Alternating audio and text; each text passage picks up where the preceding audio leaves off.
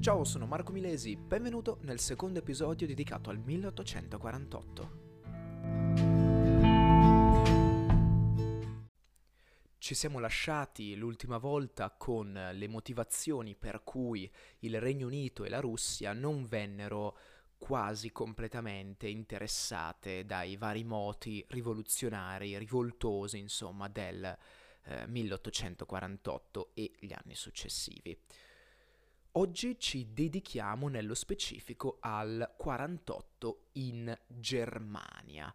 Ovviamente Germania in questo momento è, come, eh, è intesa come un'espressione geografica, non è di fatto ancora una nazione. Siamo rimasti con la Confederazione Germanica, se non ricordo male, di, 40, eh, scusate, di 39 stati, ehm, che insomma si trovava così in un territorio ehm, che non soddisfava ecco, tutti i cosiddetti tedeschi.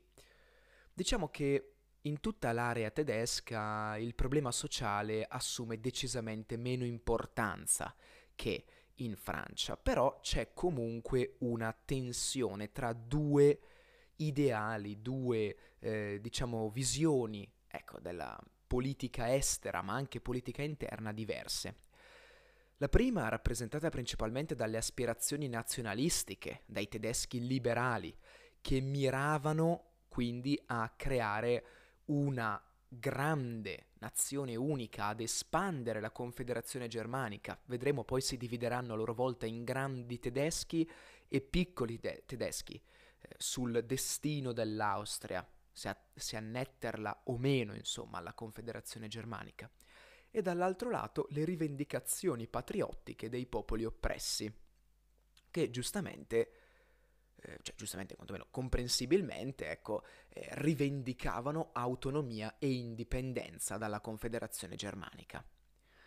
In Austria, stato limitrofo, eh, avevamo una situazione notevolmente analoga, ovvero il re Ferdinando I, eh, che ormai era debole, era ammalato, non a caso abdicherà proprio in quest'anno, nel 1848, era affiancato però da un grande Metternich, un grandissimo Metternich, lo conosciamo molto bene ormai, uno dei più grandi, se non il più grande teorico della restaurazione, eh, colui che propose il principio di equilibrio e insomma appunto uno dei più grandi sostenitori dell'equilibrio di Vienna. I problemi in Austria sono dovuti anche qua alle spinte, potremmo definire, che potremmo definire centrifughe delle nazionalità non tedesche dell'impero, ovvero tutti quegli stati principalmente verso i confini che eh, appunto rivendicavano autonomia e indipendenza, poiché avevano una composizione demografica molto varia, non erano solo austriaci o solo tedeschi, ma erano ad esempio, vedremo, ungheresi, erano anche prussiani e così via. Quindi, insomma, c'era un po' di multietnicità che quindi vo- portava insomma ad una volontà di indipendenza. Dall'altro lato c'erano le richieste di unificazione politica, soprattutto avanzate dalla Confederazione tedesca. Abbiamo visto con eh, la Zollverein eh, nel 1834, tentata insomma dal 1834. Zollverein, ricordiamoci, unione delle eh, dogane, unione doganale, ovvero la creazione di una sorta di zona di libero mercato, di libero scambio, dove le merci appunto potevano viaggiare eh, ed essere trasportate e scambiate liberamente.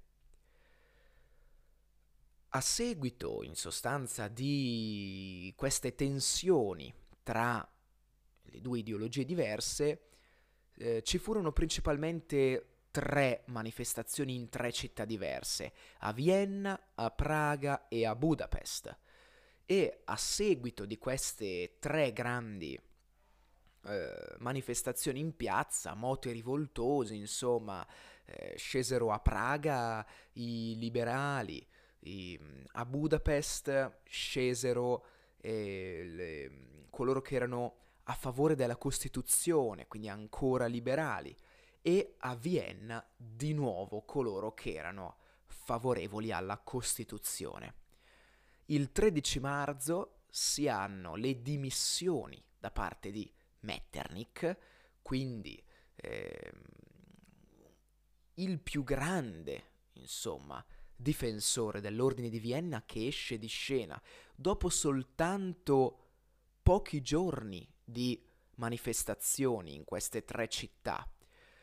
Successivamente Ferdinando I, per evitare di insomma, eh, scatenare ulteriori rivolte, decide di placare un po' gli animi cercando di concedere, no? Concede, mm, fa delle concessioni insomma all'imperatore, eh, all'imperatore scusate, mm, fa delle concessioni agli ungheresi. A seguito di un'insurrezione a Milano vediamo che sposta l'attenzione anche lì, concede leggermente più libertà, però mantiene comunque il controllo assolutamente. Si accorge che però queste manifest- manifestazioni non cessano di non, non, cessano, non cessano, in sostanza non si, non si placano, e quindi promette la libertà di stampa e l'istituzione, l'elezione, insomma, a suffragio ristretto di un'assemblea costituente. Di fronte a queste definite timide promesse, ecco, la popolazione insorge ancora di più, soprattutto a Vienna.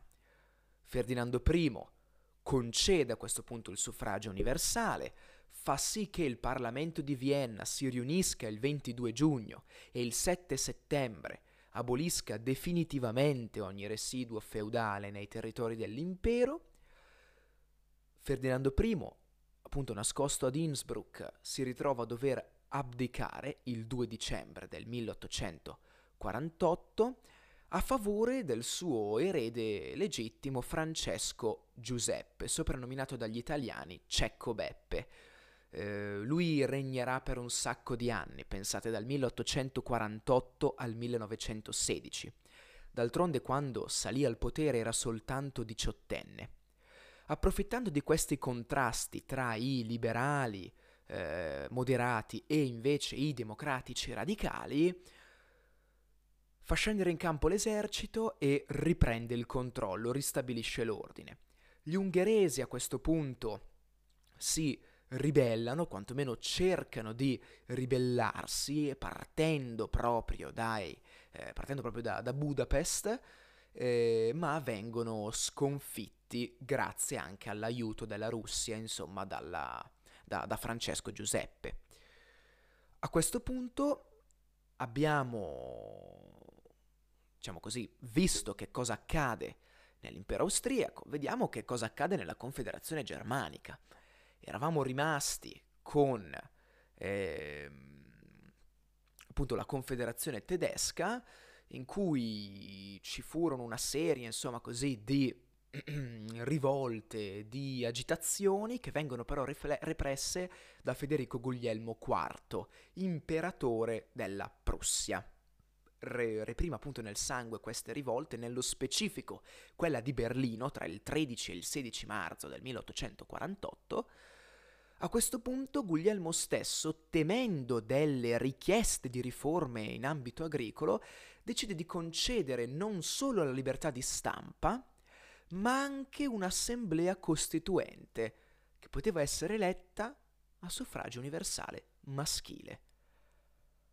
Ecco che a questo punto entra in gioco la Costituente tedesca, che inizia i lavori il 18 marzo, scusate, il 18 maggio, perdonatemi, a Francoforte, e, eh, ed è qua che si manifestano quelle divisioni di cui vi ho parlato all'inizio, tra i grandi tedeschi e i piccoli tedeschi. I grandi tedeschi erano coloro che volevano annettere anche l'Austria alla Confederazione germanica, volevano quindi creare uno Stato federale. Al contrario, i piccoli tedeschi erano coloro che volevano escludere l'Austria e dare una posizione semplicemente di maggiore rilevanza, maggiore importanza alla Prussia. E qua insomma nasce il dubbio, cioè quali terre corrispondono effettivamente al corpo politico della Germania. Cos'è la Germania? Giustamente eh, questa aspirazione unitaria dei tedeschi, come vi ho anticipato prima, si scontra non soltanto tra i tedeschi stessi, ma anche con i popoli sottomessi alla Prussia, nello specifico la Polonia, eh, e sottomessi all'Austria gli italiani, i boemi, gli ungheresi. Capite? Quindi c'è una situazione ancora molto accesa. Non a caso in Prussia insorge la Posnania, che era abitata principalmente da polacchi, che chiede l'indipendenza. Ovviamente la Prussia, quindi Guglielmo IV, reprime nel sangue la rivolta con l'appoggio dell'Assemblea di Francoforte. Ecco quindi che si ha una presa di coscienza, una presa anche di potere forte del nazionalismo tedesco.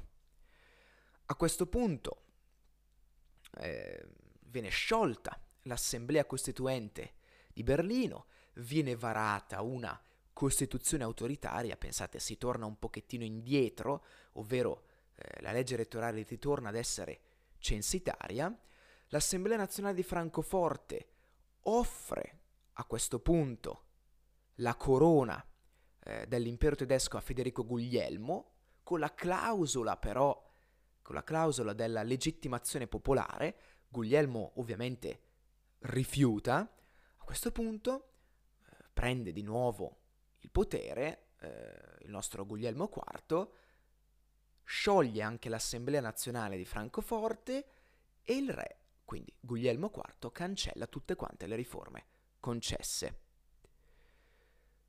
Guglielmo IV a questo punto si trova al governo di una eh, monarchia, possiamo definirla prussiano-centrica, rimasta soltanto ad un'unione germanica del nord, ovvero un'unione tra le, eh, le zone, le, le regioni geografiche insomma più importanti, la Prussia, Hannover e la Sassonia. Basta, rimane qua. Questo progetto di Guglielmo IV si scontra con l'opposizione austriaca, ovviamente.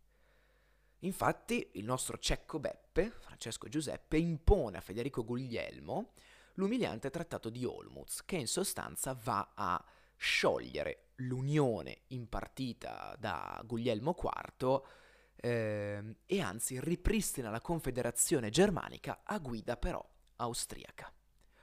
Grazie per avermi ascoltato, questo era quanto nella eh, parte germanica.